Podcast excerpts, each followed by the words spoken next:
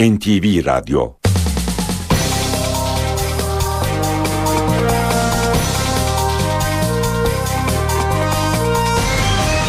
İşe giderken Mutlu sabahlar. Ben Aynur Altunkaş. Bugün 11 Eylül Çarşamba. İşe giderken de Türkiye ve dünya gündemine yakından bakacağız saat 9'a kadar. Önce gündemdeki başlıkları. Amerika Birleşik Devletleri Başkanı Barack Obama ulusa sesleniş konuşmasında Amerika Birleşik Devletleri dünyanın polisi değil. Her yanlışı düzeltemeyiz ama çocukların kimyasal silahlarla öldürülmesini engelleyebiliriz dedi. Obama Suriye'deki kimyasal silahların Türkiye ve Ürdün'ü tehlikeye atabileceğini söyledi. Şam yönetimi elindeki kimyasal silahları bir uluslararası mekanizmanın kontrolüne vermeyi kabul etti. PKK'nın geri çekilmeyi durdurmasına gerekçe olarak gösterdiği demokratikleşme paketi bugün Başbakan Recep Tayyip Erdoğan'a sunulacak. Önceki gece Hatay'da 22 yaşındaki Ahmet Atakan'ın hayatını kaybetmesinin ardından dün birçok ilde protesto gösterileri düzenlendi. Eskişehir'de eylemciler demir yolunu kapattı. İstanbul, Ankara ve İzmir'de de olaylar gece yarısına kadar sürdü. 8. Cumhurbaşkanı Turgut Özal'a suikast iddiaları ile ilgili açılan dava bugün başlıyor. Davanın bir numaralı sanığı emekli Tuğ General Levent Ersöz hakkında ağırlaştırılmış müebbet hapis cezası isteniyor. Yeni eğitim ve öğretim döneminde okul servis ücretlerine yaklaşık %4 zam yapıldı. Kilometreye göre düzenlenen ücretler 140 ila 345 lira oldu. A milli takım Dünya Kupası elemelerinde Bükreş'te Romanya'yı 2-0 mağlup ederek Brezilya'ya gitme umudunu son iki maça taşıdı. Kadın voleybol milli takımı Avrupa Şampiyonası'nda Belarus'u set vermeden yenerek çeyrek finale yükseldi. Ay Yıldızlılar bugün Rusya ile yarı finale çıkmak için mücadele edecek. 18'deki maç NTV'den canlı yayınlanacak. İşe giderken gazetelerin gündemi.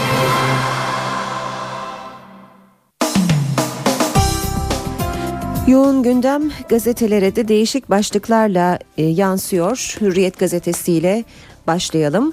Hürriyetten aktaracağımız ilk başlık manşette artı 18 yasağı.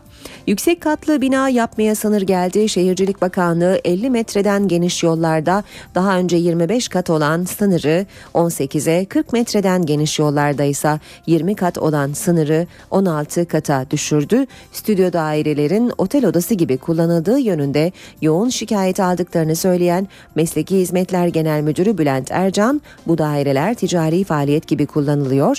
Vergi verilmesi lazım ama giren çıkan belli değil. Otel veya pansiyon gibi kullanılan alanları e, stüdyo daire gibi gösterme devri bitti dedi.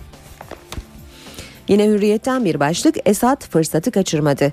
Amerika Dışişleri Bakanı Kerry'nin silahsız çözüm formülü hesapları karıştırdı. Rusya'nın da kimyasal silahlarını uluslararası topluma devretme çağrısı üzerine Suriye Devlet Başkanı Beşar Esad ayağına gelen fırsatı anında değerlendirdi. Şam kan akmasını engelleyecekse Rus formülünü kabul ettiğini açıkladı. Ahmet eylemi başlığıyla devam edelim hürriyetten. Hatay'daki gösterilerde önceki gün hayatını kaybeden Ahmet Atakan için birçok ilde eylem düzenlendi. Ölüm haberinin alınmasıyla birlikte dün sabah karşı başlayan eylemlere polis biber gazı, tazikli su ve boyalı plastik mermiyle müdahale etti. Polisin gazlı müdahalelerinden çevredekiler de etkilendi. Kasımpaşa'da oynanan 21 yaş altı Türkiye-İsveç milli maçında sporcular gazdan etkilenince hakem karşılaşmayı 100 dakika duraklattı. A milliler Bükreş'te Romanya'yı 2-0 mağlup etmeyi başardı. Mucize e, ve benzeri başlıklarla e, gazeteler habere yer veriyor. Hürriyet eli değdi demiş. Milli takımın başına Fatih Terim'in gelmesinin ardından ikinci maçında Romanya ile karşılaşan ekibimiz yine galip gelmeyi başardı. Abdullah Avcı yönetiminde başarıya hasret kalan milliler Burak ve Mevlüt'ün golleriyle sahadan 2-0 ayrıldı. Geçelim Sabah gazetesine. Misillemeye Putin molası diyor sabah manşette. Rusya'nın Suriye kimyasalları teslim etsin hamlesi Amerika'nın misilleme hazırlığını durdurdu. Obama teklifi e, teklif olumlu dedi. Bir diğer başlık dört dörtlük büyüme. Türkiye ekonomisi yılın ikinci çeyreğinde tahminleri de aşarak %4,4 büyüdü.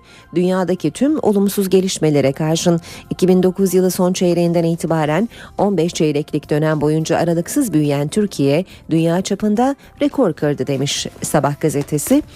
Emaneti ihanet infazı başlığını e, sabahın sürmanşetinde görüyoruz. Ereğli'deki kesik el vahşetinin perde arkasına yer veriyor sabah.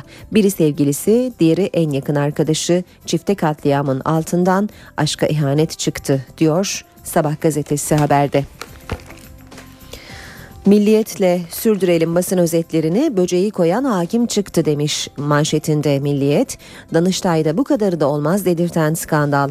Danıştay'da bulunan dinleme cihazını bir tetkik hakiminin koyduğu iddia ediliyor. Kameralara yakalanan hakimin 8,5 yıla kadar hapsinin istendiği dava yarın başlıyor. Bir diğer başlık Kimyasalı Amerika-Rusya çözümü, Suriye rejimi Rusya'nın yaptığı kimyasal silahların uluslar silahların uluslararası topluma teslim edilmesi teklifini kabul etti. Dışişleri Bakanı Muallim, Rusya bir öneriyle geldi, biz de akşam kabul ettik. Bu sayede Amerikan saldırısı önlenecek dedi. Söz konusu formülü ilk olarak G20 zirvesinde Obama ile Putin'in konuştuğu açıklandı. Oğlumu feda etmek için mi büyüttüm? Başlığı var Milliyet'te. Antakya'da gezi eylemlerine destek için toplanan göstericilere polis müdahale ettiği olaylarda Ahmet Atakan öldü. Yakınları Ahmet'in başına gaz fişeğinin isabet ettiğini söylerken polis çatıdan düştü dedi. Atakan'ın cenazesinde babası ben oğlumu feda etmek için mi büyüttüm diyerek isyan etti. Bir kamera görüntüsünde yer alan çatıdan düşen kişinin Atakan olduğu iddia edildi diyor Milliyet gazetesi haberinde. Büyüme rekoru başlığının altında piyasalar coştu başlığını da görüyoruz Milliyet'te. Suriye'ye askeri müdahale ihtimalinin azalması piyasaları olumlu etkiledi. Borsa İstanbul'da işlem gören hisse senetleri ortalama %3 değer kazanırken endeks 72 bin puana dayandı. Dolar kuru da 2 liraya kadar geriledi. Milliyet adım adım mucizeye diyor. Milli takımdan Brezilya'daki 2014 Dünya Kupası için dev bir adım daha geldi. Bükreş'te Romanya ile mücadele eden milliler sahadan Burak ve Mevlüt'ün golleriyle 2-0 galip ayrılarak mucizeye çok yaklaştı. Milli takımın Estonya ve Hollanda ile iki final maçı kaldı diyor Milliyet. Altı bedende yaşayacak. Çanakkale'de beyin kanaması geçiren 21 yaşındaki üniversite öğrencisi Nurce Gizem Erdemir'in organları 6 kişiye hayat verecek. Beyin ölümünün gerçekleşmesi üzerine 3 ilden gelen 20 kişilik ekip Gizem'in akciğer, karaciğer, iki böbreği ve iki korneasını aldı. Cumhuriyet manşette uyanın Ahmet'i de öldürdüler demiş. Antakya'da Orta Doğu Teknik Üniversitesi'ne destek ve gezi direnişinde öldürülen Abdullah Cömert'le Ali İsmail Korkmaz'ın katillerinin bulunması için düzenlenen eyleme katılan 22 yaşındaki Ahmet Atakan öldü. Valilik ve emniyet Atakan'ın binadan düştüğünü, görgü tanıkları ise gaz kapsülüyle vurulduğunu savundu. Otopsi sonucu bekleniyor. Yurttaşlar e, Atakan'ın ölümünü sokaklarda uyanın Ahmet'i öldürdüler diye bağırarak duyururken polis cenazenin konulduğu hastanede yakınlarına gaz ve copla saldırdı diye sürdürüyor Cumhuriyet haberini. Bu nasıl öfke başlığını da görüyoruz. Atakan'ın ölümünün ardından yurt çapındaki eylemlere yine polis şiddeti damga vurdu. Beşi ağır onlarca yaralı var demiş Cumhuriyet haberinde. Star gazetesi ise yurtta darbe cihanda darbe diyor manşette. Mısır'daki askeri juntanın davetlisi olarak Kahire'de bulunan CHP heyeti Cumhurbaşkanı Mursi'ye karşı yapılan darbeye tarihini vererek arka çıktı. CHP olarak 3 Temmuz sürecini destekliyoruz. Mısır Cumhuriyet Halk Partisi lideri Ömer'le görüşen CHP'li oğlu 30 Haziran gösterilerinden sonra ordunun seçilmiş Cumhurbaşkanı Mursi'ye karşı yaptığı darbeyi 3 Temmuz'da Mısır halkının yaptığı tercih tercihi destekliyoruz. Hiç kimse Mısır halkının kararına müdahale edemez sözleriyle savundu demiş Star gazetesi. Radikal manşette bir can daha diyor. Hatay'da eyleme polis müdahalesi sırasında can veren Ahmet Atakan'ın nasıl öldüğü tartışmaya yol açtı. Radikal e, otopsi tutanağına ulaşırken bir yerel televizyon düşme anının görüntülerini yayınladı diyor Radikal gazetesi. Sürmanşette ise savaştan müzakereye başlığı var. Suriye kimyasal silahların teslimini kabul etti. Amerika müdahale oylamasını erteledi. Obama'nın şartlı desteğini alan Rusya plan hazırlıyor. Zaman gazetesinde manşet Kerry'nin sözleri Esad'ı kurtarma projesine dönüştü. Suriye'nin elindeki kimyasal silahları teslim etmesine dayalı savaşsız formül Esad için can simidi oldu. Rusya'nın somut teklif haline getirdiği formülü Amerika Başkanı Obama üzerinde çalışılabilir olarak değerlendirdi ve bir süredir Putin'le bunun üzerinde konuştuğunu açıkladı. Fransa ise Rusya'nın teklifini Birleşmiş Milletler Güvenlik Konseyi'ne götürme hazırlığında. Yeni Şafak'la bitirelim. Basın özetlerini manşeti Yeni Şafak'ın at pazarlığı Amerika Birleşik Devletleri'nin müdahaleye hazırlandığı Suriye'ye kimyasal silahları ver vazgeçelim teklifi yeni bir pazarlık başlattı. Şam'la görüşen Moskova plan hazır açıklaması yaptı. İç kamuoyunu operasyona ikna edemeyen Obama ise kimyasal pazarlığa sarıldı. Rusya ve Suriye jest yaptı. Olumlu gelişme diyor Yeni Şafak haberinde.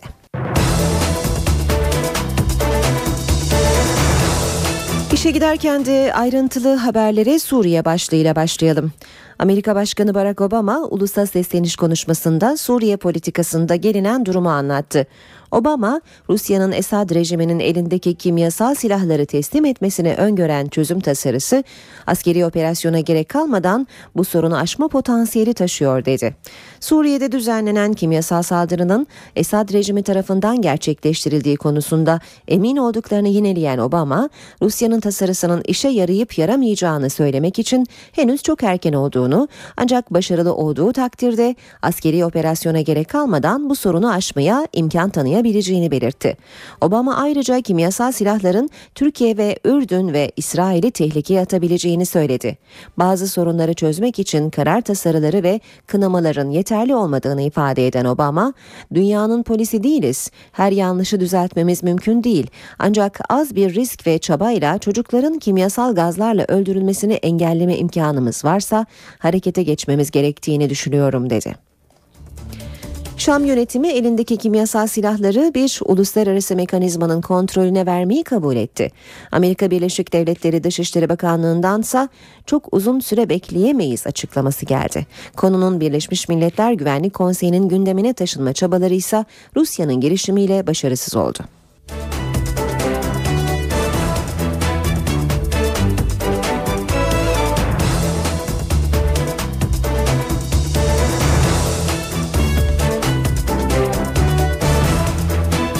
Uluslararası toplumun Suriye'deki krize savaşsız çözüm arayışı sürerken ülkedeki çatışmalar da devam ediyor. Suriye ordusunun hedefinde ağırlıklı olarak muhaliflerin kontrolündeki İdlib bölgesi var. Suriye'nin kuzeyindeki İdlib yakınlarındaki Arya kasabası. Suriye ordusu ve muhalif güçler iç savaşın başladığı ilk günden bu yana kasabanın kontrolü için savaşıyor. Kasabadaki muhalif güçleri etkisiz hale getirmek isteyen Suriye ordusu bölgeye yönelik operasyonları yoğunlaştırdı. Arya bir kez daha Suriye ordusunun bombardımanı aldı. Kasabada yaşayanların çoğu evlerini terk etti. Geride kalanlarsa korku içerisinde. Ordu muhaliflerin kontrolündeki dağlık alanları da hedef alıyor. Arya kasabası Suriye'nin iç kesimini kıyı kesimine bağlayan bir kavşak konumunda. Kıyı kenti Laskiye ile karayolu hattının güvenliği için ordunun Arya'da kontrolü sağlaması gerekiyor. Esad güçlerinin bölgeye askeri sevkiyatını artırdığı, çatışmaların önümüzdeki günlerde şiddetlenebileceği belirtiliyor. Başından bu yana Suriye yönetimine destek veren İran'dan da bu yeni formüle destek geldi. NTV'ye konuşan İran Büyükelçisi Ali Rıza Bigdeli, barış ve sükunetten yanayız dedi. Rusya'nın askeri müdahale seçeneğine karşı sunduğu Suriye kimyasal silahlarını uluslararası topluma devretsin teklifine Suriye'den olumlu yanıt geldi. Başından beri askeri yönteme karşı çıkan ve Rusya ile ortak görüşte olan İran da bu öneriye sıcak bakıyor. İran'ın Ankara Büyükelçisi Ali Rıza Bikderi NTV'ye konuştu. Biz önerilen programı destekliyoruz. İran İslam Cumhuriyeti barış ve sükuneti hedefleyen tüm projeleri desteklemiştir. Biz kendimiz kimyasal silah kullanımında mağdur olan bir ülkeyiz. Uluslararası kurumlarda bu silahların kaldırılması için girişimlerde bulunduk ve bu silahların yok olmasını istiyoruz. Biz bölgede barış ve istikrarın sağlanabileceği bütün yolları Suriye hükümetine önerdik و دائما تلاش میکنه تا İran'ın Ankara Büyükelçisi, Türkiye ile Suriye sürecinde yaşanan görüş ayrılıklarını dostluğu sınayan bir konu olarak değerlendirdi. خب ببینید روابط ایران و ترکیه Suriye konusu İran ve Türkiye arasındaki dostluğu sınayan bir şeydir. En küçük ihtilaflar bile iki ülkeyi savaşa sürükleyebiliyor. Ama biz sabırla ve dostluğumuza dayanarak Suriye konusunda bir çıkış yolu bulmaya çalışıyoruz. İran'ın Ankara Büyükelçisi, Lübnan'da kaçırılan iki Türk pilotun kurtarılması için görüşmelerin olduğunu, serbest kalabilmeleri için gayret gösterdiklerini söyledi. Hükümet Suriye konusunda gelinen durumu Ankara'da güvenlik zirvesinde değerlendirdi. Başbakan Erdoğan'ın başkanlık ettiği toplantıya Başbakan Yardımcısı Beşir Atalay, Dışişleri Bakanı Ahmet Davutoğlu, İçişleri Bakanı Muammer Güler, Milli Savunma Bakanı İsmet Yılmaz'ın yanı sıra Genelkurmay Başkanı Necdet Özel ve MİT Müsteşarı Hakan Fidan katıldı. Toplantıda Şam yönetimine yönelik operasyon seçeneğinin zayıflaması üzerine Türkiye'nin olası pozisyonu masaya yatırıldı. Başbakanlık resmi konutunda iki buçuk saat süren zirve toplantısı sonrasında bir açıklama yapılmadı. Kara Kuvvetleri Komutanı Orgeneral Hulusi Akar ve beraberindeki heyet Şanlıurfa'da sınır karakollarını denetledi. Heyet ilk olarak helikopterlerle Muratlı köyündeki jandarma karakoluna indi. Buradan Ceylanpınar'a giden heyet 1. Hudut Bölük Komutanlığı'nı ziyaret etti. Ardından da Suruç'a geçerek incelemelerde bulundu. Heyet daha sonra Gaziantep'e gitti.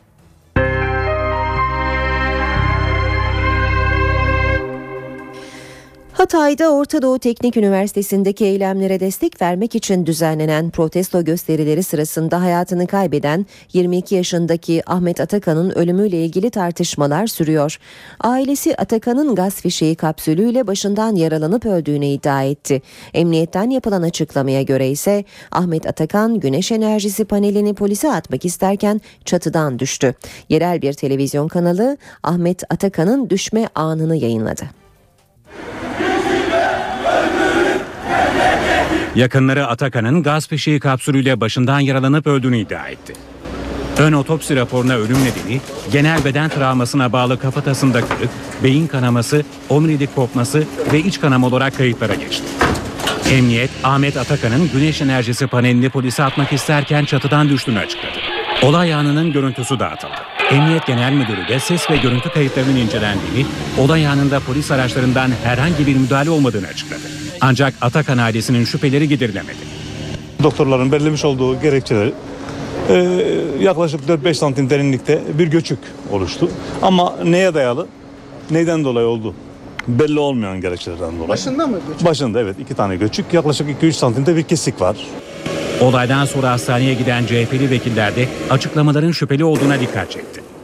Görgü tanıklarına göre akrep aracındaki bir polisin yakın mesafeden sıktığı gaz kapsülünün isabeti sonucu olay meydana gelmiş. Valiliğin ve polisin iddiasına göre yüksekten düşme e, şeklinde olduğu söyleniyor. Bu video kaydında e, böyle bir e, bulguya biz rastlayamadık.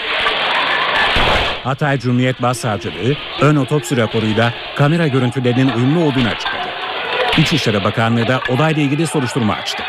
Ahmet Atakan'ın kesin ölüm nedeni İstanbul Adli Tıp Kurumu raporuyla belirlenecek. Atakan'ın cenazesi Hatay'da CHP'li vekillerin de katıldığı törenle toprağa verildi. 22 yaşındaki Ahmet Atakan'ın cenazesinin ardından Hatay'da olaylar çıktı. Birçok ilde de protesto gösterileri düzenlendi. Eskişehir'de eylemciler demir yolunu kapattı. İstanbul, Ankara ve İzmir'de de olaylar gece yarısına kadar sürdü. Hatay'da ODTÜ'ye destek eyleminde ölen Ahmet Atakan'ın cenazesinin ardından olaylar çıktı. Armutlu mahallesinde toplanan grup 22 yaşındaki gencin ölümünü protesto etti. Polis kalabalıktan dağılmalarını istedi ancak eylem devam edince biber gazı ve basınçlı suyla müdahale edildi. Göstericilerse polise havai fişek attı, bir polise bir gazeteci yaralandı. Olaylar gece yarısından sonra da devam etti. Hatay'daki gerginlik diğer kentlere de sıçradı. İstanbul'daki Taksim Meydanı'na çıkmak isteyen eylemcilere polis müdahale etti. Olaylarda yaralananlar ve gözaltına alınanlar oldu. Polisin kullandığı gaz Kasımpaşa'daki Recep Tayyip Erdoğan stadına da ulaşınca 21 yaş altı milli takımın İsveç'le oynadığı maça bir süre ara verildi. Ankara'daki eylemlerin adresi Kızılay Güven Park'tı. Ahmet Atakan'ın ölümünü sloganlarla protesto eden yaklaşık 2000 kişi tazikli su ve gaz bombalı müdahaleyle dağıtıldı. O sırada kafe ve restoranlarda bulunan vatandaşlar da gazdan etkilendi. İzmir'de Basmane Meydanı'na yürümek isteyen gruba polis izin vermedi. Göstericilerle polis arasında uzun süre gerginlik yaşandı. Eylemler Gündoğdu Meydanı'nda devam etti. Eskişehir'de de göstericiler Üniversite Caddesi'ndeki demir yolunu kapattı. Eylem nedeniyle Ankara-Eskişehir seferini yapan yüksek hızlı tren yolda kaldı. Yolcular gidecekleri yere otobüslerle gönderildi. Denizli, Çanakkale, Mersin ve Antalya'da da Ahmet Atakan'ı anmak için protesto gösterileri düzenlendi. İstanbul'da dün akşam Taksim'de yaşanan olaylar sırasında polis görüntü almaya çalışan gazetecilere müdahale etti. Beyoğlu'nda göstericilerin gözaltına alınmasını görüntülemek isteyen gazeteciler ve polis ekipleri arasında tartışma çıktı. Çevik kuvvet ekipleri bir süre sonra kameramanlara ve foto muhabirlerine kalkan müdahale, kalkanlarla müdahale ederek uzaklaştırmaya çalıştı. Arbede sırasında kolundan yaralanan bir gazeteci meslektaşları tarafından hastaneye götürüldü. Hatay'da 22 yaşındaki Ahmet Atakan'ın hayatını kaybetmesiyle ilgili hükümetten ilk tepki Avrupa Birliği Bakanı Egemen Bağış'tan geldi. Bakan Bağış, Ahmet Atakan'ın tartışmalı ölümüyle ilgili görüşlerini Twitter'dan paylaştı. Bağış, genç yitirilen her can içimizi yakar. Rantları için gençlerimizi istismar edip ülkenin huzur ve istikrarını hedefleyenlere lanet olsun ifadelerini kullandı. Bir başsağlığı mesajı da İstanbul Valisi Hüseyin Avni Mutlu'dan geldi. Mutlu Twitter adresinden yayınladığı mesajda Hatay'da kaybettiğimiz can hepimizin ortak acısıdır. Diğer kaybedilen canlar gibi hepimizin başı sağ olsun dedi. Gezi Parkı eylemlerinde dövülerek öldürülen Ali İsmail Korkmaz soruşturması ile ilgili iddianame de tamamlandı. Korkmaz'ı 4 polis ve 4 esnafın döverek öldürdüğü belirtildi. 5'i tutuklu 8 sanığın müebbet hapsi isteniyor. Ali İsmail Korkmaz'ı 4'ü polis 8 kişi döverek öldürdü. Gencin ölümünde bir numaralı fail polis memuru Mevlüt Saldoğan. Eskişehir'de Gezi Parkı olaylarında dövülerek öldürülen Ali İsmail Korkmaz soruşturması ile ilgili iddianamede bu ifadeler yer aldı. Savcı Hakan Ali Erkan tarafından hazırlanan iddianamede 19 yaşındaki Ali İsmail Korkmaz'ın 4 polis memuru ve 4 esnaf tarafından öldürüldüğü belirtildi. Gencin göğüs ve baş kısmına 3-4 kez öldürücü şiddetle tekme atan polis memuru Mevlüt Saldoğan bir numaralı fail olarak gösterildi. Mevlüt Saldoğan kasten adam öldürmekle suçlandı. Diğer polis memurlarının ve fırıncıların olayı destekleyici, kolaylaştırıcı eylemlerde bulunduğu, bu suretle adam öldürme suçuna iştirak ettikleri vurgulandı.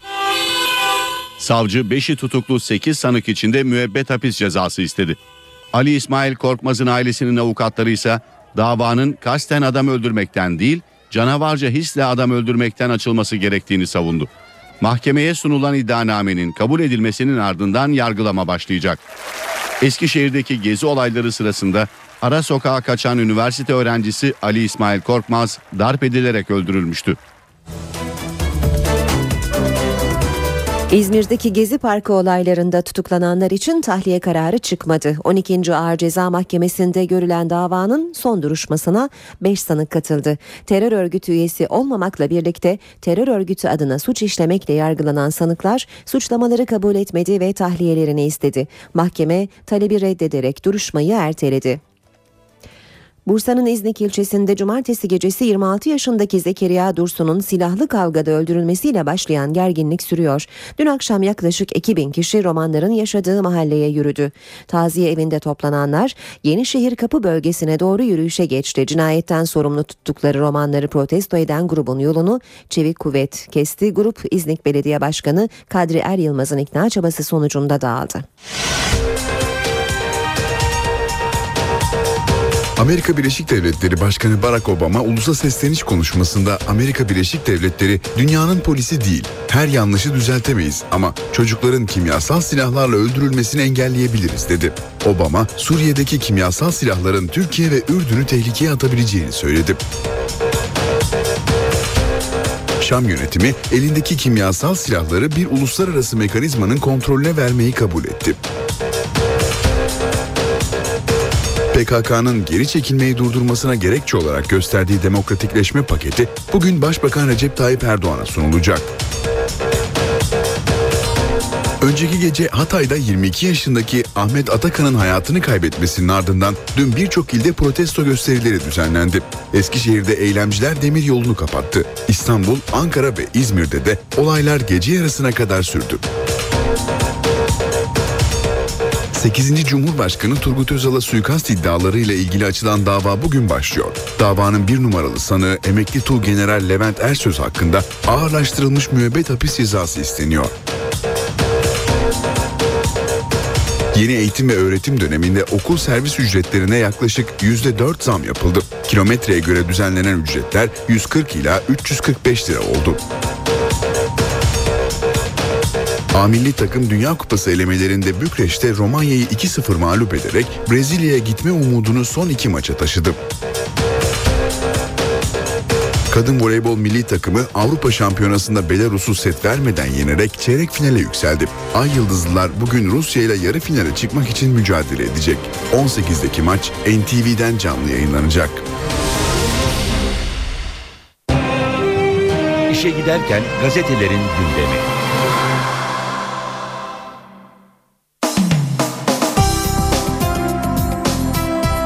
Gazetelerden hmm, önce manşetler aktaralım ardından da spor haberlerine bakacağız. Hürriyette artı 18 yasağı diyor manşet. Yüksek katlı bina yapmaya sınır geldi. Şehircilik Bakanlığı 50 metreden geniş yollarda daha önce 25 kat olan sınırı 18'e, 40 metreden geniş yollarda ise 20 kat olan sınırı 16 kata düşürdü. Stüdyo dairelerin öz, e, otel odası gibi kullanıldığı yönünde yoğun şikayet aldıklarını söyleyen Mesleki Hizmetler Genel Müdürü Bülent Ercan, bu daireler ticari faaliyet gibi kullanılıyor. Vergi verilmesi lazım ama giren çıkan belli değil. Otel veya pansiyon gibi kullanılan alanları stüdyo daire gibi gösterme devri bitti dedi. Hürriyetten okumaya devam edelim. Ahmet eylemi. Hatay'daki gösterilerde önceki gün hayatını kaybeden Ahmet Atakan için birçok ilde eylem düzenlendi. Ölüm haberinin alınmasıyla birlikte dün sabaha karşı başlayan eylemlere polis biber gazı, tazikli su ve boyalı plastik mermiyle müdahale etti. Polisin gazlı müdahalelerinden çevredekiler de etkilendi. Kasımpaşa'da oynanan 21 yaş altı Türkiye-İsveç milli maçında sporcular gazdan etkilenince hakem karşılaşmayı 100 dakika duraklattı. Sabahın manşeti misillemeye Putin molası.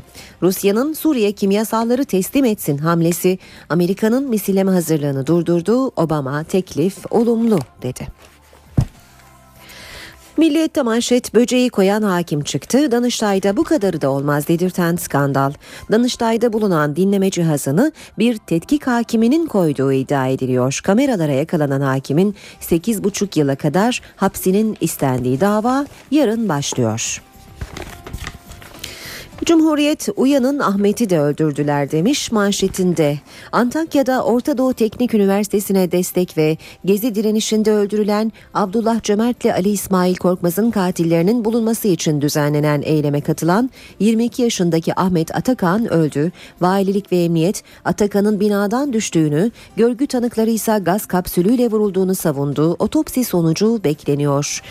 Yurttaşlar Atakan'ın ölümünü sokaklarda uyanın Ahmet'i öldürdüler diye bağırarak duyururken polis cenazenin konulduğu hastanede yakınlarına gaz ve copla saldırdı diyor Cumhuriyet gazetesi. Star Haber'de yurtta darbe cihanda darbe demiş Mısır'daki askeri juntanın davetlisi olarak Kahire'de bulunan CHP heyeti Cumhurbaşkanı Mursi'ye karşı yapılan darbeye tarihini vererek arka çıktı. CHP olarak 3 Temmuz sürecini destekliyoruz Star'ın manşetinden aktardık. Radikal gazetesi bir can daha demiş manşette Hatay'da eyleme polis müdahalesi sırasında can veren Ahmet Atakan'ın nasıl öldüğü tartışmaya yol açtı. Bir yerel televizyon kanalı düşme anının görüntülerini yayınladı diyor Radikal. you Zaman gazetesi Kerry'nin sözleri Esad'ı kurtarma projesine dönüştü demiş manşette. Suriye'nin elindeki kimyasal silahları teslim etmesine dayalı savaşsız formül Esad için can simidi oldu. Rusya'nın somut teklif haline getirdiği formülü Amerika Başkanı Obama üzerinde çalışılabilir olarak değerlendirdi ve bir süredir Putin'le bunun üzerinde konuştuğunu açıkladı. Fransa ise Rusya'nın teklifini Birleşmiş Milletler Güvenlik Konseyi'ne götürme hazırlığında. Yeni Şafak manşette at pazarlığı diyor. Amerika'nın müdahaleye hazırlandığı Suriye'ye kimyasal silahları ver vazgeçelim teklifi yeni bir pazarlık başlattı. Şam'la görüşen Moskova plan hazır açıklaması yaptı. İç kamuoyunu operasyona ikna edemeyen Obama ise kimyasal pazarlığa sarıldı. Rusya ve Suriye jest yaptı. Olumlu gelişme. Gazetelerin manşetlerinden aktardık. Şimdi spor haberlerine bakacağız. Milliyet gazetesiyle başlayalım. Ustanın hikayesi diyor Milliyet. Terimli milli takım Romanya'yı da devirdi. Brezilya ümitlerimiz yeniden alevlendi. Bizim için ya tamam ya devam maçıydı. Bir puana bile razı olan rakibimize bunun bilinciyle göz açtırmadık. Ayakta alkışlanacak bir performansa imza attık. Burak'la skor avantajını yakaladık. Oyunun sonuna kadar kontrolü elden bırakmadık. Uzatmalarda Mevlüt'le geceyi kapattık. Mucizeye bir adım daha yaklaştık. Kırılma anı Caner'in kafası diyor Milliyet. Tanasi'nin e, aşırtma vuruşunda tam olması gereken yerde yani çizgi üzerindeydi. Ağlarla buluşmak üzere olan topu kafasıyla çıkartarak hem kaleci Volkan'ı kurtardı hem de galibiyetin kapısını açan isim olmayı başardı. Burak'a yaptığı asistle de klasını kanıtladı Caner diyor Milliyet. Pardon şansı yok. Romanya galibiyetini Allah çalışana veriyor diye yorumlayan Fatih Terim kazanmalarına rağmen çok şansları bulunmadığını belirtti. Terim cambaz gibi ipten düşmeden devam etmeliyiz. Hala pardon deme şansımız yok dedi.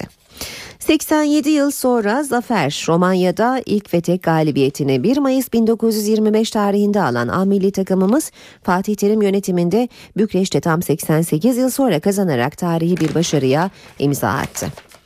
Terim bir üstad, Romanya zaferinin mimarlarından Kaptan Arda, Arda Turan, Fatih Terim'e övgü yağdırdı. Hastalığına rağmen büyük fedakarlık yaparak 90 dakika forma giyen Ay Yıldızlı oyuncu, Abdullah Avcı'ya haksızlık etmemek lazım ancak Fatih Terim tabii ki üstattır, Terim'in en iyisi olduğu tartışılmaz dedi. Milli maça gaz molası. Ümit milli takımımız 24. dakikada Taksim Meydanı'na atılan biber gazının sahaya inmesi nedeniyle 1 saat 40 dakika ara verilen maçta 90 artı 3'te yediği golle İsveç'e puan kaptırdı. Skor 2-2. Bağış yardımı diyor e, başlıkta Milliyet. Amerika e, Avrupa Birliği Bakanı Bağış, Avrupa Birliği vatandaşı olan futbolcuların Türkiye'de yerli statüsünde oynaması konusunda hukuksal çalışma başlattıklarını söyledi. Bilindiği gibi Galatasaray'ın yabancı oyuncuları bu konuda mahkeme kapısına dayanmıştı. Emenike parasına takım Beşiktaş As Başkanı Atalay gelecek sezon transferlerinin hazır olduğunu söyledi. Emenike parasına takım kurduklarını belirtti. 14 milyon euroya iddialı bir ekip olduk dedi. Kişiye özel değil, Yanal'ın kişiye değil takıma dayalı düzeni tuttu. Yıldız futbolcuların sakat, cezalı ya da formsuz olması durumunda alternatifler üretebilen sarı lacivertlerde isimler ya da hangi taktiğin uygulanacağı fark etmiyor. Değişim şart. Türk basketboluna antrenör olarak damga vurmuş dört isim. Önder Seden, Mehmet Baturalp, Aydın Örs ve Çetin Yılmaz da milli takım için değişim zamanı geldiği fikrinde birleşti. Ancak kararların panik halinde değil sakin bir şekilde alınmasını istedi. Yarım bırakıyor. Türk milli takımının başında 2004 yılından bu yana sadece bir yıl ara vererek bulunan Bogdan Tanjevic, Slovenya'da yaşanan hezimet sonrası görevi bırakma kararı aldı. Karadağlı çalıştırıcı yarın düzenlenecek değerlendirme toplantısında bunu kamuoyuna duyuracak. Sultanlar tutulmuyor. Ay Yıldızlı ekibimiz Avrupa Bayanlar Şampiyonası playoff buluşmasında Beyaz Rusya'yı rahat geçti. 66 dakikada rakibinin işini bitiren filenin sultanları çeyrek finalde Rusya ile eşleşti. Türkiye saatiyle bugün 18'de e, Türkiye-Rusya mücadelesi var ve NTV'den bu maçın canlı yayınlanacağını belirtelim. Kral Nadal, İspanyol tenisçi Amerika açık finalinde karşılaştığı Novak Djokovic'i 6-2, 3-6, 6-4, 6-1'lik setlerle 3-1 mağlup ederek 3,6 milyon doların sahibi oldu. Milliyet gazetesinin spor sayfalarından aktardık. Geçelim Hürriyet'e. Hürriyet'ten okuyacağımız ilk başlık meşaleleri yakın mucize. Avcı terim değişikliğiyle 4'te 4 için yola koyulan Ay Yıldızlı ekibimiz Andorra'dan sonra güçlü rakibine de darbeyi indirdi. Burak ve Mevlüt'ün golleri yüzümüzü güldürdü. Umutlar son iki maça taşındı. Romanya'yı Bükreş'te devirdik. Dünya Kupası şansımızı devam ettirdik. Maça, maça değil karakola gidecek başlığıyla devam edelim. Trabzonspor'la oynanan karşılaşmada Atatürk Olimpiyat Stadı protokol tribününde alkollü içki aldığı gerekçesiyle hakkında soruşturma başlatılan siyah beyazlı yönetici Yılmaz tedbirli olarak seyirden men edildi. Devam edelim yine Hürriyet gazetesinden aktarmaya. Bana kimse so, yapmasın. Yanal takımdaki tüm oyunculara mesajını Senegalli Yıldız üzerinden verecek. Sov'u kadroya almaması hala tartışılan sarı lacivertli teknik adam antrenmandaki en basit çalışmaların bile verileri bana geliyor. Bundan sonra kararlarımı değil kendi performans raporlarınızı tartışın diyecek. Hürriyet gazetesinden e, spor haberleri aktarmaya devam ediyoruz. Sözleşmeyi elemanım dediğin terimden istesene. Savaş baltasını çıkardı. Öztürk Galatasaray Başkanı Ünal Aysal'ı ağır sözlerle eleştirdi. Türkiye Futbol Federasyonu Başkanı'na ilk önce istifa et ben seni tanımıyorum ardından da buyur hoca ile görüş diyeceksin ondan sonra da sözleşme kavgası çıkartacaksın lütfen biraz ciddiyet. Gazetelerden spor haberleri aktardık ve böylece bu bölümü de noktaladık. Türkiye ve dünya gündeminin öne çıkan gelişmelerine ayrıntılı olarak bakmaya devam edelim.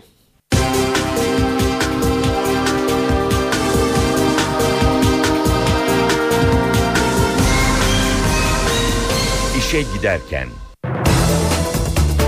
PKK'nın geri çekilmeyi durdurmasına gerekçe olarak gösterdiği demokratikleşme paketi bugün Başbakan Tayyip Erdoğan'ın önünde olacak.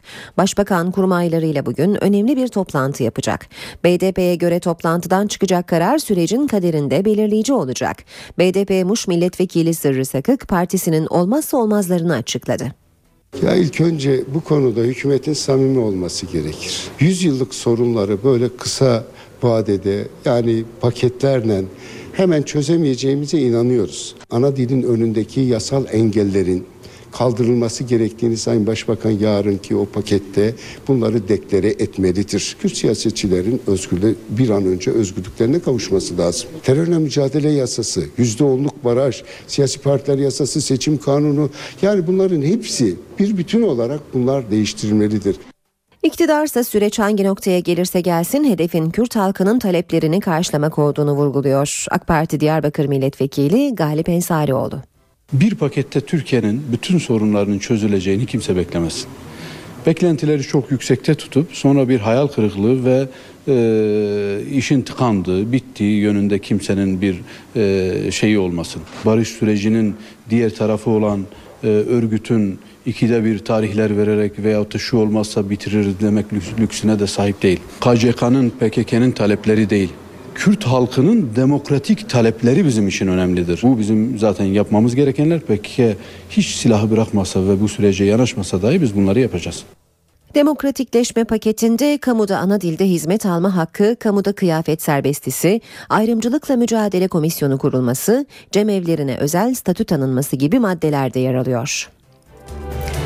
PKK'nın çekilmeyi durduruyoruz açıklaması en çok Doğu ve Güneydoğu Anadolu'da yankı buldu. Sivil toplum kuruluşlarından hem hükümete hem de Kandil'e duyarlılık çağrısı var. BDP'nin ise ısrarlı olduğu bazı noktalar var. İşte ayrıntılar. Bu açıklama içeriğinin barış sürecinin bittiği anlamına gelmediğini, AKP hükümetinin bugüne kadar barış sürecine ciddiyetsiz ve samimiyetsiz yaklaşımıyla ilgili bir uyarı olduğunu görmekteyiz. KCK'dan gelen çekilmeyi durdurduk açıklaması BDP kanadında da geniş yankı buldu. Grup Başkan Vekili İdris Baluken açıklamanın çözüm sürecinin bittiği anlamına gelmediğini savundu. Ana dil önündeki engellerin kaldırılması olmak üzere seçim barajının ortadan kaldırılarak sadece Kürt meselesinin çözümü için gerekli olduğu için değil, özgürlükle, eşitlikle, adaletle ilgili ihtiyacı olduğu için AKP hükümetinin bir an önce bu adımları atması gerektiği çağrısını yinelemek istiyoruz. KCK'nın açıklamasına ilişkin bir değerlendirmede Diyarbakır Barosu Başkanı Tahir Elçi'den geldi. Nedir Kürt meselesinin esaslı meseleleri? Ana dilde eğitim hakkıdır. Ee, e, Kürtçenin resmi kamusal alanda e, özgür olmasıdır. Yine kimlik sorunudur. Yine %10 barajı. Anayasal düzeyde bir güvence olmazsa ben bunun bir hayal kırıklığını e, yaratacağını ve e, örgütte de siyasal e, e, taraflarda da çok ciddi bir yansımasının olacağını düşünüyorum. Bölgedeki sivil toplum kuruluşları ise KCK'nın açıklamasını endişeyle karşıladı. Sürecin devam etmesini, akıbete uğramamasını istiyoruz. Bütün gönüller bunu istiyor. Bu süreçten kim geri adım atarsa bu sürecin altında kalır. Bu devlet de, bu hükümet de, başbakan da, bu e, Kandil'de, İmralı'da kim olursa olsun. Dosyat Başkanı Aziz Özkılıç'ın da sözleri böyleydi. MHP lideri Devlet Bahçeli tüm bu gelişmeleri İstanbul'da değerlendirdi. Bahçeli'nin Başbakan Erdoğan'a eleştirileri vardı. Kör topal halde ilerleyen ihanet süreci PKK'nın tek taraflı fesiyle AKP'nin kucağında patlamıştır. Cudi Dağı'nda çiçek toplanacağını, Süphan'da, Ağrı'da piknik yapılacağını, Fırat'ın sularında korkusuzca serinleneceğini aylar önce peşin peşin duyuran Sayın Başbakan şimdi neredesin? Ne durumdasın? Ve nasıl aklanmayı düşünüyorsun? Başbakan Erdoğan G20 zirvesi için Rusya'da bulunuyorken süreci bozanların tarih önünde hesap vereceğini ifade ederek aklınca PKK'ya ayar ve gözdağı vermeye çalışılmıştır. Oysa ki Türk tarihi ve Türk milleti asıl olarak Başbakan Recep Tayyip Erdoğan'ı affetmeyecek, hükümetiyle birlikte bölücü koalisyonu hiç iyi hatırlamayacaktır. CHP Güneydoğu'ya çıkarma yapacak. İzmir Milletvekili Oğuz Oyan başkanlığındaki CHP heyeti partinin demokratikleşme ve çözüm konusundaki görüşlerini anlatmak amacıyla Diyarbakır, Mardin ve Şanlıurfa'yı ziyaret edecek.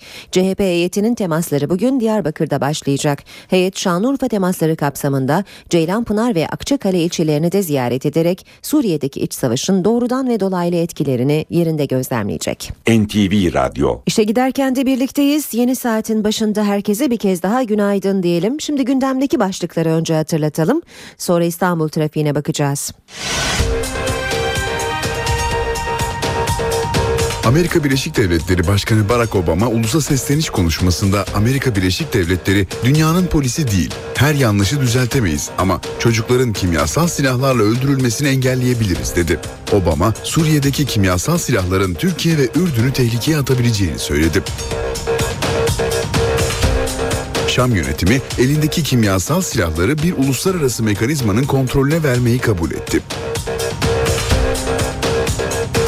PKK'nın geri çekilmeyi durdurmasına gerekçe olarak gösterdiği demokratikleşme paketi bugün Başbakan Recep Tayyip Erdoğan'a sunulacak. Önceki gece Hatay'da 22 yaşındaki Ahmet Atakan'ın hayatını kaybetmesinin ardından dün birçok ilde protesto gösterileri düzenlendi. Eskişehir'de eylemciler demir yolunu kapattı. İstanbul, Ankara ve İzmir'de de olaylar gece yarısına kadar sürdü. 8. Cumhurbaşkanı Turgut Özal'a suikast iddiaları ile ilgili açılan dava bugün başlıyor. Davanın bir numaralı sanığı emekli Tuğgeneral Levent Ersöz hakkında ağırlaştırılmış müebbet hapis cezası isteniyor. Yeni eğitim ve öğretim döneminde okul servis ücretlerine yaklaşık %4 zam yapıldı. Kilometreye göre düzenlenen ücretler 140 ila 345 lira oldu. A milli takım Dünya Kupası elemelerinde Bükreş'te Romanya'yı 2-0 mağlup ederek Brezilya'ya gitme umudunu son iki maça taşıdı.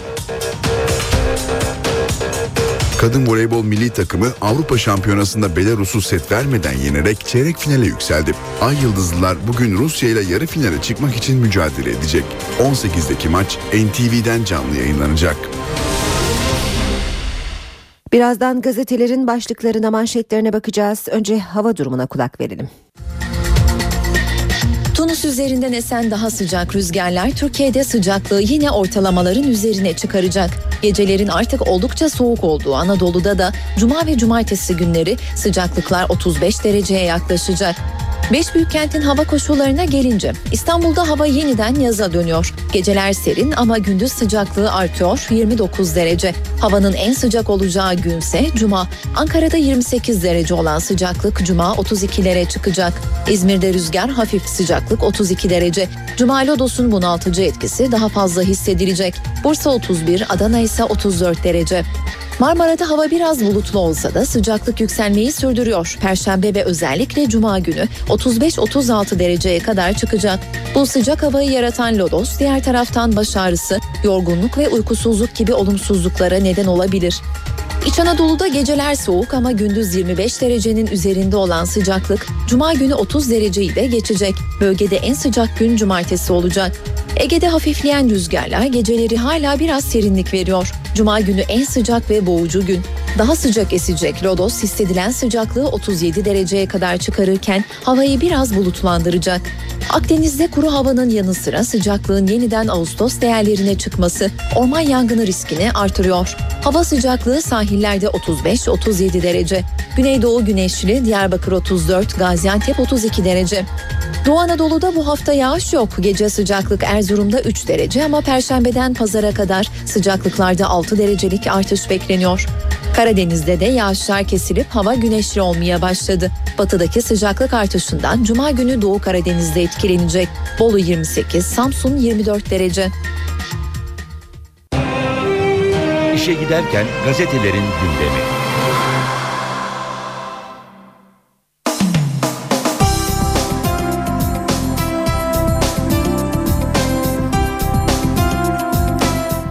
Gündemdeki gelişmelerin gazetelerdeki yankılarına bakacağız şimdi.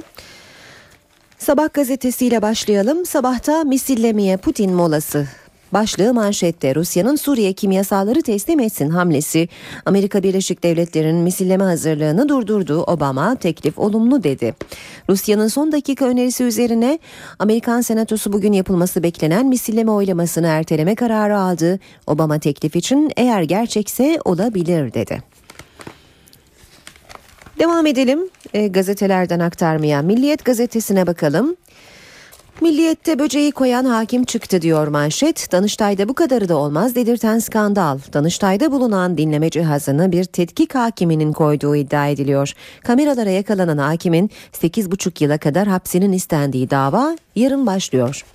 Rusya ile ilgili e, Suriye ile ilgili gelişmeler Milliyette kimyasala Amerika Rusya çözümü başlığıyla yer bulmuş. Suriye rejimi Rusya'nın yaptığı kimyasal silahların uluslararası topluma teslim edilmesi teklifini kabul etti. Dışişleri Bakanı Muallim Rusya bir öneriyle geldi biz de akşam kabul ettik. Bu sayede Amerikan saldırısı önlenecek dedi. Piyasalarda moral oldu bu haberler. Suriye askeri müdahale ihtimalinin azalması üzerine borsada e, olumlu bir rüzgar esti hisse senetleri ortalama %3 değer kazandı. Endeks 72 bin puana dayandı. Dolar kuru da bir ara 2 liraya kadar gerile, e, geriledi. Bu haberin ardından büyüme rakamlarını verelim. Büyüme rekoru 4,4 diyor Milliyet. 4 dörtlük büyüme başlıklarını da gazetelerde görüyoruz. Türkiye 2013'ün ikinci çeyreğinde beklentilerin üstüne çıkarak %4,4 büyüdü. Böylece orta vadeli plandaki yıllık hedef olan %4'ü yakalama umutları arttı. Sırada Hürriyet gazetesi var. Hürriyet'te manşet artı 18 yasağı. Yüksek katlı bina yapmaya sınır geldi. Şehircilik Bakanlığı 50 metreden geniş yollarda daha önce 25 kat olan sınırı 18'e, 40 metreden geniş yollarda ise 20 kat olan sınırı 16'ya düşürdü. Bakanlığın geçen pazar günü resmi gazetede yayımlanan planlı alanlar tip imar yönetmeliğindeki değişikliğe göre yüksek katlara düşük ayar getirildi. Stüdyo dairelerin otel odası gibi kullanıldığı yönünde de yoğun şikayet aldıklarını söyleyen Mesleki Hizmetler Genel Müdürü Bülent Ercan, bu daireler ticari faaliyet gibi kullanılıyor. Vergi verilmesi lazım ama giren çıkan belli değil. Otel veya pansiyon gibi kullanılan alanları stüdyo daire gibi gösterme devri bitti dedi. Hürriyetten okumaya devam edelim. Ahmet eylemi. Hatay'daki gösterilerde önceki gün hayatını kaybeden Ahmet Atakan için birçok ilde eylem düzenlendi. Ölüm haberinin alınmasıyla birlikte dün sabaha karşı başlayan eylemlere polis biber gazı, tazikli su ve boyalı plastik mermiyle müdahale etti. Polisin gazlı müdahalelerinden çevredekiler de etkilendi. Kasımpaşa'da oynanan Türkiye-İsveç Ümit Milli maçında sporcular gazdan etkilenince hakem karşılaşmayı 100 dakika duraklattı. Önümüzdeki sene de 6 ve 7'lere sınav yok diyor Hürriyet başlıkta. Milli Eğitim Bakanı Nabi Avcı 6 ve 7. sınıfların 2014-2015 döneminde de 12'li sınav sistemine girmeyeceğini açıkladı. 8. sınıflarsa sınava girecek. Avcı sınav güvenliği riski var ama bertaraf edeceğiz dedi. Devam edelim e, gazetelerden aktarmaya. Yine hürriyetten bir başlık. En ucuz iPhone. Heyecanla beklenen yeni iPhone'lar dün tanıtıldı. En dikkat çekici gelişme teknolojik değil ekonomik. Yeni iPhone 5C Amerika'da 99 dolara alınabilecek. 5S modeli ise sahibini parmak izinden tanıyacak.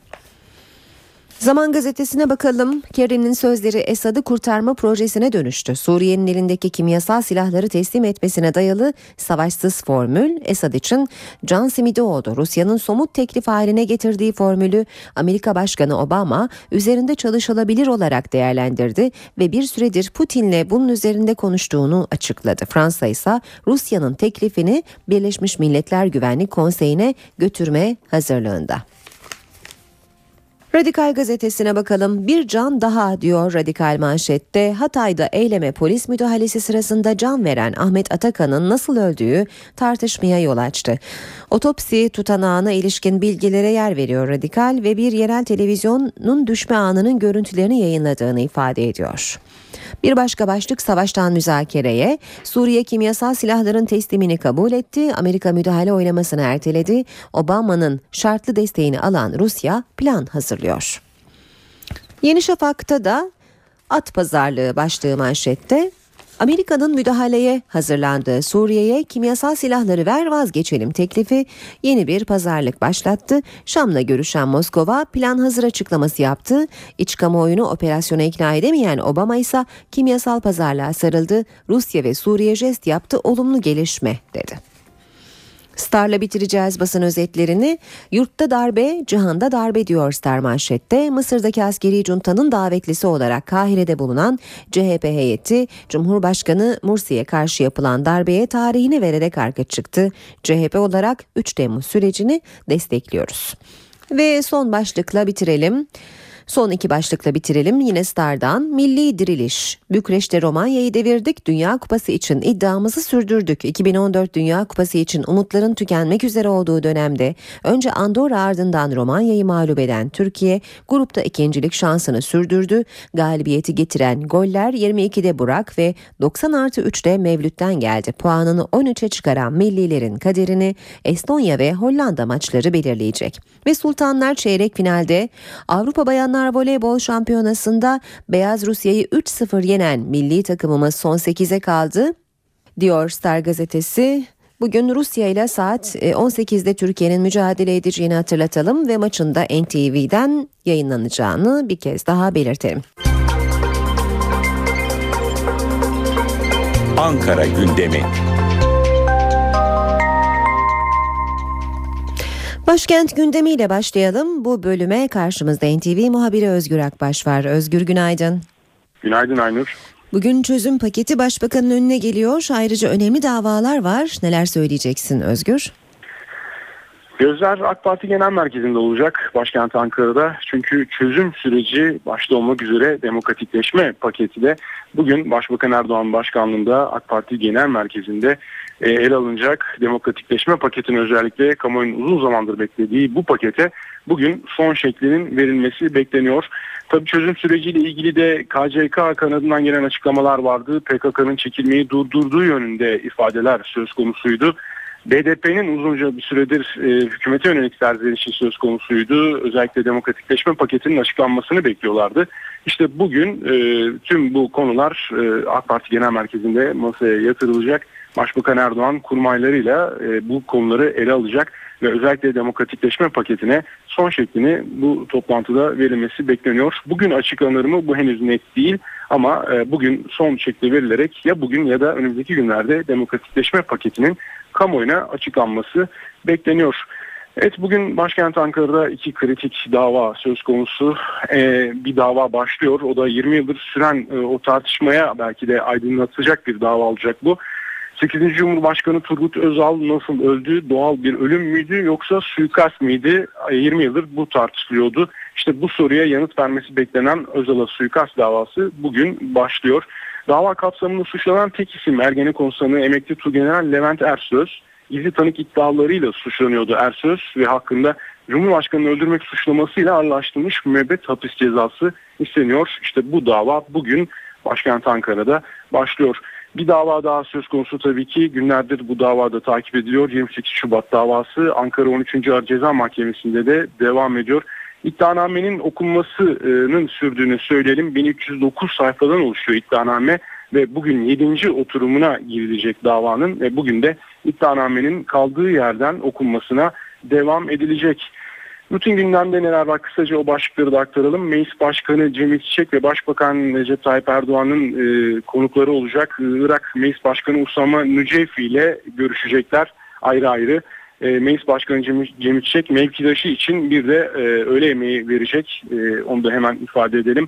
Bugün ana muhalefette ise gözler Merkez Yönetim Kurulu toplantısı olacak. Partinin en önemli karar organlarından bir tanesi Merkez Yönetim Kurulu ve bugünkü toplantı da önemli çünkü bugün e, yerel seçim gündemiyle toplanacak Merkez Yönetim Kurulu ve özellikle adaylar ele alınacak.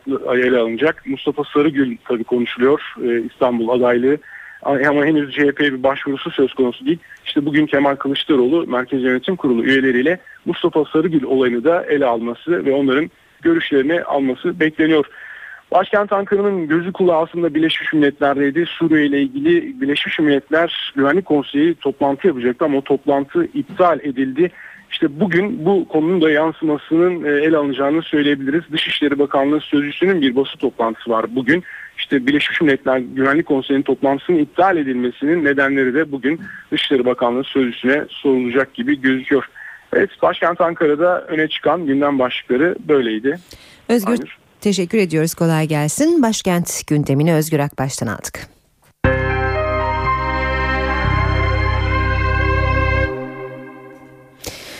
Gündemdeki önemli haberlerin ayrıntılarıyla devam edelim. Hatay'da Orta Doğu Teknik Üniversitesi'ndeki eylemlere destek vermek için düzenlenen protesto gösterileri sırasında hayatını kaybeden 22 yaşındaki Ahmet Atakan'ın ölümüyle ilgili tartışmalar sürüyor. Ailesi Atakan'ın gaz fişeği kapsülüyle başından yaralanıp öldüğünü iddia etti. Emniyetten yapılan açıklamaya göre ise Ahmet Atakan güneş enerjisi panelini polise atmak isterken çatıdan düştü. Yerel bir televizyon kanalı Ahmet Atakan'ın düşme anına ait olduğunu iddia ettiği görüntüleri yayınladı.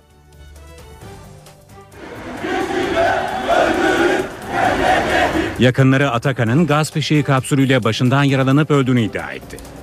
Ön otopsi raporuna ölüm nedeni genel beden travmasına bağlı kafatasında kırık, beyin kanaması, omurilik kopması ve iç kanama olarak kayıtlara geçti. Emniyet, Ahmet Atakan'ın güneş enerjisi panelini polise atmak isterken çatıdan düştüğünü açıkladı. Olay anının görüntüsü dağıtıldı. Emniyet Genel Müdürü de ses ve görüntü kayıtlarının incelendiğini, olay anında polis araçlarından herhangi bir müdahale olmadığını açıkladı. Ancak Atakan ailesinin şüpheleri giderilemedi.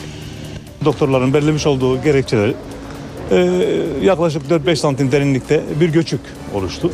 Ama neye dayalı, neyden dolayı oldu belli olmayan gerekçelerden dolayı. Başında mı? Göçük? Başında evet iki tane göçük yaklaşık 2-3 santimde bir kesik var. Olaydan sonra hastaneye giden CHP'li vekiller de açıklamaların şüpheli olduğuna dikkat çekti. Görgü tanıklarına göre Akrep aracındaki bir polisin yakın mesafeden sıktığı gaz kapsülünün isabeti sonucu olay meydana gelmiş. Valiliğin ve polisin iddiasına göre yüksekten düşme e, şeklinde olduğu söyleniyor. Bu video kaydında e, böyle bir e, bulguya biz rastlayamadık. Hatay Cumhuriyet Başsavcılığı ön otopsi raporuyla kamera görüntülerinin uyumlu olduğunu açıkladı. İçişleri Bakanlığı da olayla ilgili soruşturma açtı. Ahmet Atakan'ın kesin ölüm nedeni İstanbul Adli Tıp Kurumu raporuyla belirlenecek. Atakan'ın cenazesi Hatay'da CHP'li vekillerin de katıldığı törenle toprağa verildi.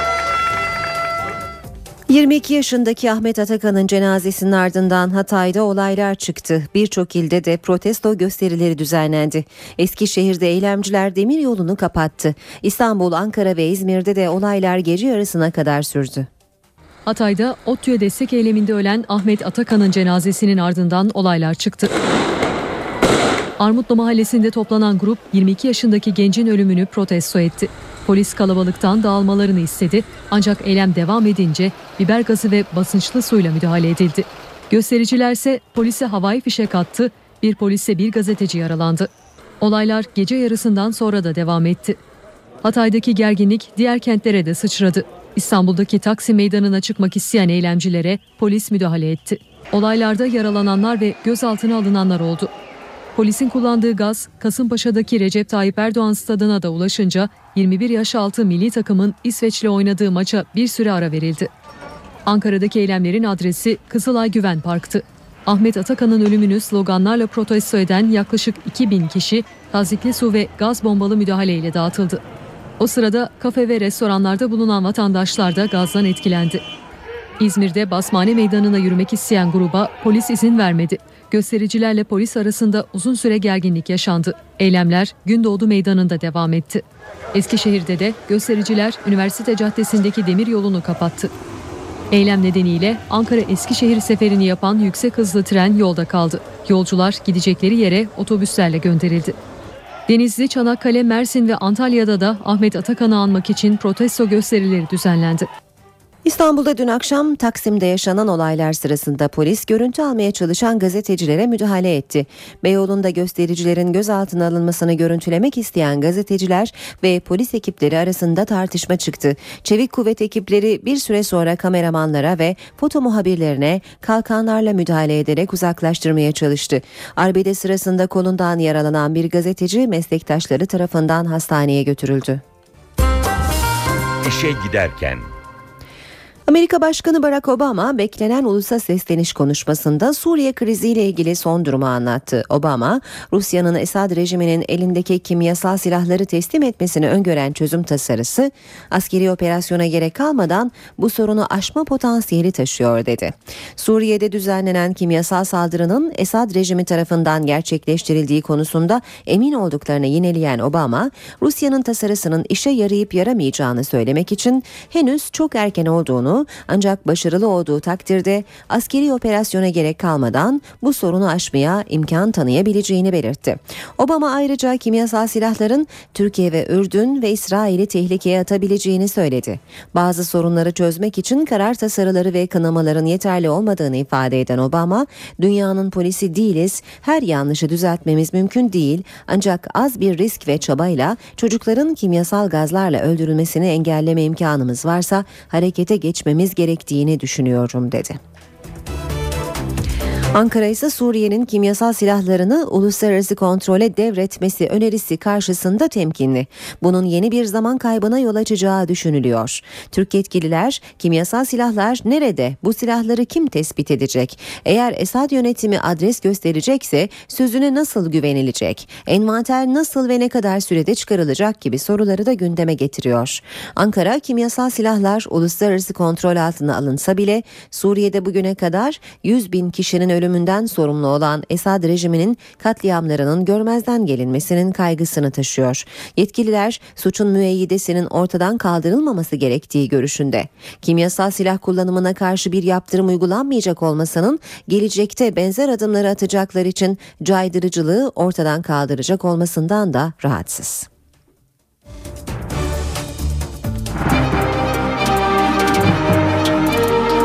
Suriye operasyon ihtimalinin zayıflamasıyla borsa günü %3 kazançla 71.787 puandan tamamladı. Dövizde de düşüşler yaşandı. Bir süredir 2 liranın üzerinde seyreden dolar 2 liraya kadar geriledi. Şu anda 2 lira 1 kuruşun biraz üzerinde. Euro da 2 lira 68 kuruşa yakın işlem görüyor. Emtia fiyatları da düşmekte. Brent petrolün varili 112 dolar, altının onsu 1364 dolara geriledi. Kapalı çarşıda ise külçe altının gramı 88, Cumhuriyet altını 607, çeyrek altın 153 liradan işlem görüyor. Amerika Birleşik Devletleri Başkanı Barack Obama ulusa sesleniş konuşmasında Amerika Birleşik Devletleri dünyanın polisi değil. Her yanlışı düzeltemeyiz ama çocukların kimyasal silahlarla öldürülmesini engelleyebiliriz dedi. Obama Suriye'deki kimyasal silahların Türkiye ve Ürdün'ü tehlikeye atabileceğini söyledi. Şam yönetimi elindeki kimyasal silahları bir uluslararası mekanizmanın kontrolüne vermeyi kabul etti. PKK'nın geri çekilmeyi durdurmasına gerekçe olarak gösterdiği demokratikleşme paketi bugün Başbakan Recep Tayyip Erdoğan'a sunulacak. Önceki gece Hatay'da 22 yaşındaki Ahmet Atakan'ın hayatını kaybetmesinin ardından dün birçok ilde protesto gösterileri düzenlendi. Eskişehir'de eylemciler demir yolunu kapattı. İstanbul, Ankara ve İzmir'de de olaylar gece yarısına kadar sürdü. 8. Cumhurbaşkanı Turgut Özal'a suikast iddiaları ile ilgili açılan dava bugün başlıyor. Davanın bir numaralı sanığı emekli Tuğgeneral Levent Ersöz hakkında ağırlaştırılmış müebbet hapis cezası isteniyor. Yeni eğitim ve öğretim döneminde okul servis ücretlerine yaklaşık %4 zam yapıldı. Kilometreye göre düzenlenen ücretler 140 ila 345 lira oldu.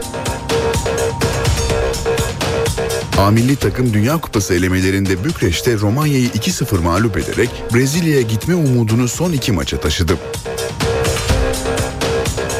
Kadın voleybol milli takımı Avrupa Şampiyonası'nda Belarus'u set vermeden yenerek çeyrek finale yükseldi. Ay Yıldızlılar bugün Rusya ile yarı finale çıkmak için mücadele edecek. 18'deki maç NTV'den canlı yayınlanacak.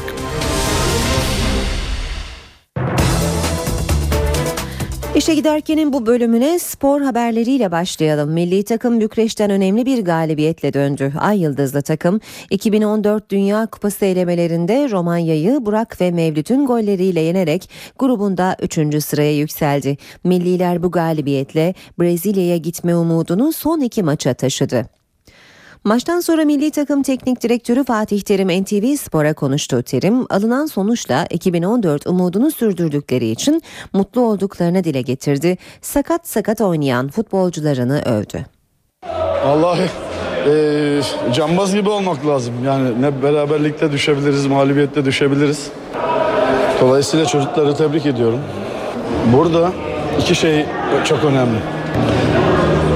Hem ya kazan ya maçı kazanmak ya takdir kazanmak. Ama ben bugün oyuncularımın hem maçı kazandığını hem takdir kazandığını düşünüyorum. Bu ikisi bir arada olunca çok daha önemlidir. Çünkü inanıyorum ki ekranların başında seyredenler hop oturup hop kalktılar. Ee, 2-0'ı bulmak da amacımız maçtan önce. Yani daha rahat edelim. Oradan sonra çok farka gidebilirdik. Ama e, 1-0'da tabii tehlikeli sonuç. Bunun da sonuçlarına bazen katlanıyorsunuz. E, bu çocukların çoğu da bir ilk 11'de yeni yeni buluşuyor. Ama güzel bir takım oldular. Bunlara emeği geçen, buralara getiren o bir arkadaşlarımıza sonsuz teşekkür ediyorum. Emekleri çok fazla. Biz sadece 10 gündür yardım ediyoruz ama güzel bir yoldalar. Ülkenin böyle bir galibiyete ihtiyacı vardı. Vallahi dört tane şey var işte nedir o final var. Bunun ikisini geçtik hatta mucize maçı var dört tane. İkisini geçtik çok şükür bu deplasmanda bir de rakibimiz. Şu anda bildiğim kadarıyla Romanya'yı geçmiş olmamız lazım avarajda. Allah'a şükürler olsun.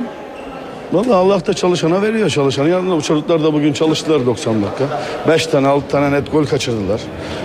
Gol olabilecek aday pozisyonlar buldular. Son vuruşlarda belki son paslarda sonuçlandıramadık belki ama oyunu özellikle ilk yarı istediğimiz gibi oynadık. İkinci yarıda eee Umut'un o zamanında olan golü olsa Gökhan'ın yaptığı muhteşem hareket sonrası.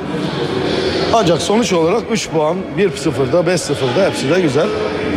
Ee, ne bilelim Allah yolumuzu açık etsin. Peki sakat oyuncularımız vardı, hasta oyuncularımız vardı. Gökhan Gönül ile Arda Turan bugün büyük bir özveriyle mücadele etti. Bunun için neler söyleyeceksiniz? Nasıl motive oldular bu maç?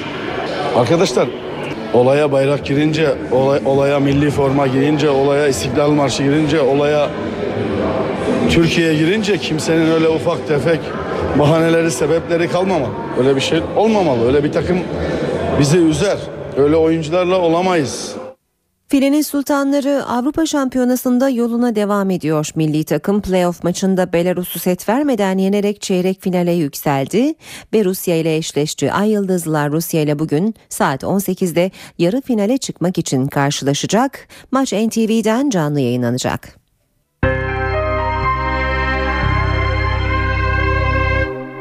Anaokulu ve ilkokul birinci sınıf öğrencileri uyum programı için okula başladı. Pazartesi günü de yüz binlerce öğrenci ders başı yapacak. Okul güvenliği konusu yeniden gündemde. Servislerden bina güvenliğine kadar birçok konuyu içeren okul güvenliği hakkında her dört veliden üçü kaygı duyuyor. Türkiye'de 17 milyon çocuk okula gidiyor. Zaman zaman okullardan acı haberler geliyor. 16 Eylül'de başlayacak yeni eğitim ve öğretim yılı öncesi yapılan bir araştırma ailelerin kaygısını ortaya koydu. Türkiye'de okul güvenliği konulu araştırmaya göre her 4 veliden 3'ü çocuğu okuldayken güvenliğinden endişe ediyor. Şu anda bir de şey okullarda e, güvenlik falan yok bu hafta biliyorsunuz şey haftası, uyum haftası. Her şekilde araç girip çıkabiliyor. Okul servislerinin gidiş gelişi, içindeki hosteslerinin e, ilgi alakası, okul okul içinde teneffüs saatlerinde öğrencilerin dışarıya okul dışına e, çıkıp çıkmamaları, güvenliğin alaka ilgisi bunlar çok önemli. Velilerde eğitim düzeyi arttıkça okul güvenliğinden endişe duyma oranı da artıyor. Peki sistem yurt dışından nasıl işliyor? Örneğin Amerika Birleşik Devletleri'nde okulların güvenlik karnesi var. Veliler çocuğu için en güvenli okulu seçebiliyor. Amerika'da mesela New York'ta her okulun her okulun resmi olarak kendisini ölçmesi gerekiyor okul güvenliği konusunda.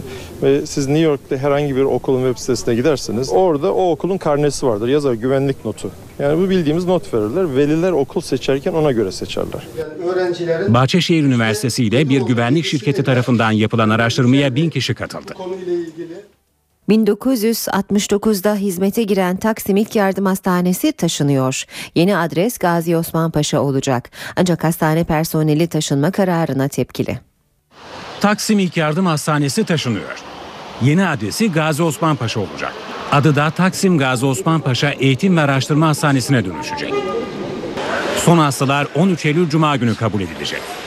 Mesai saati bitiminde de Taksim İlk Yardım'ın kapılarına kilit vurulacak. Ancak personel taşınma kararına tepkili. Ve şimdi cuma günü buraya kilit vuruluyor. Diyorlar ki sağlık çalışanlarına taşınıyoruz, gideceksiniz orada hizmet vereceksiniz. Ayrıca yeni binanın hastane hizmetine uygun olmadığını düşünenler de var.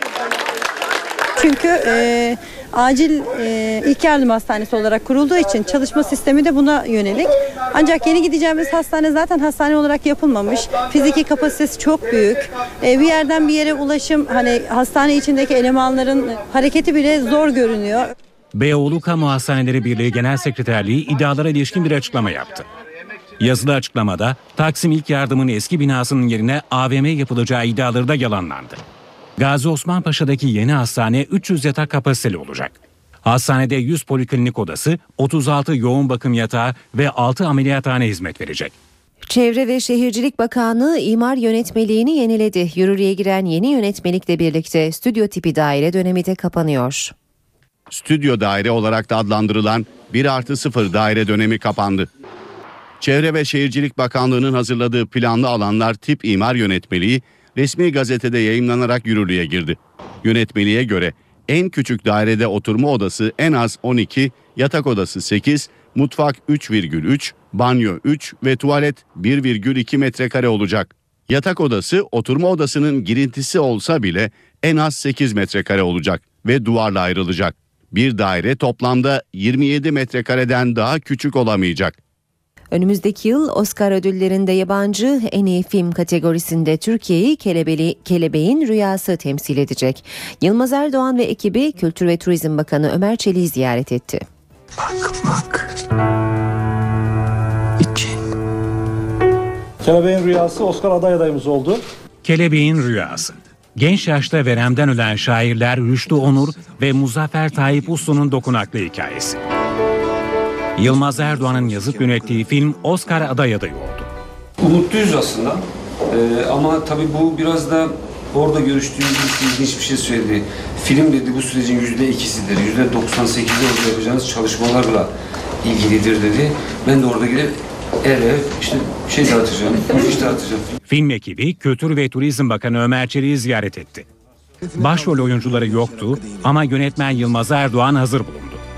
Çelik, Oscar aday adayı olan film için ekiple bundan sonra atılacak adımları konuştu. Bakanlığımızın da desteklediği bir film. Biz hangi aşamalarda kendilerine Kültür Bakanlığı olarak destek verebiliriz? Onlarla ilgili konuşacağız. Görüşme sırasında keyifli anlar da yaşandı. He? Kendisi söyledi Beni çeviriyorum işte ya. Yoksa diğerlerini de söyledi. Bu haberle işe giderken sona eriyor. Editör masasında Safiye Kılıç, teknik masada Murat Çelik, Emre Köseoğlu ve ben Aynur Altunkaş. Mutlu bir gün geçirmenizi diliyoruz. Hoşçakalın. NTV Radyo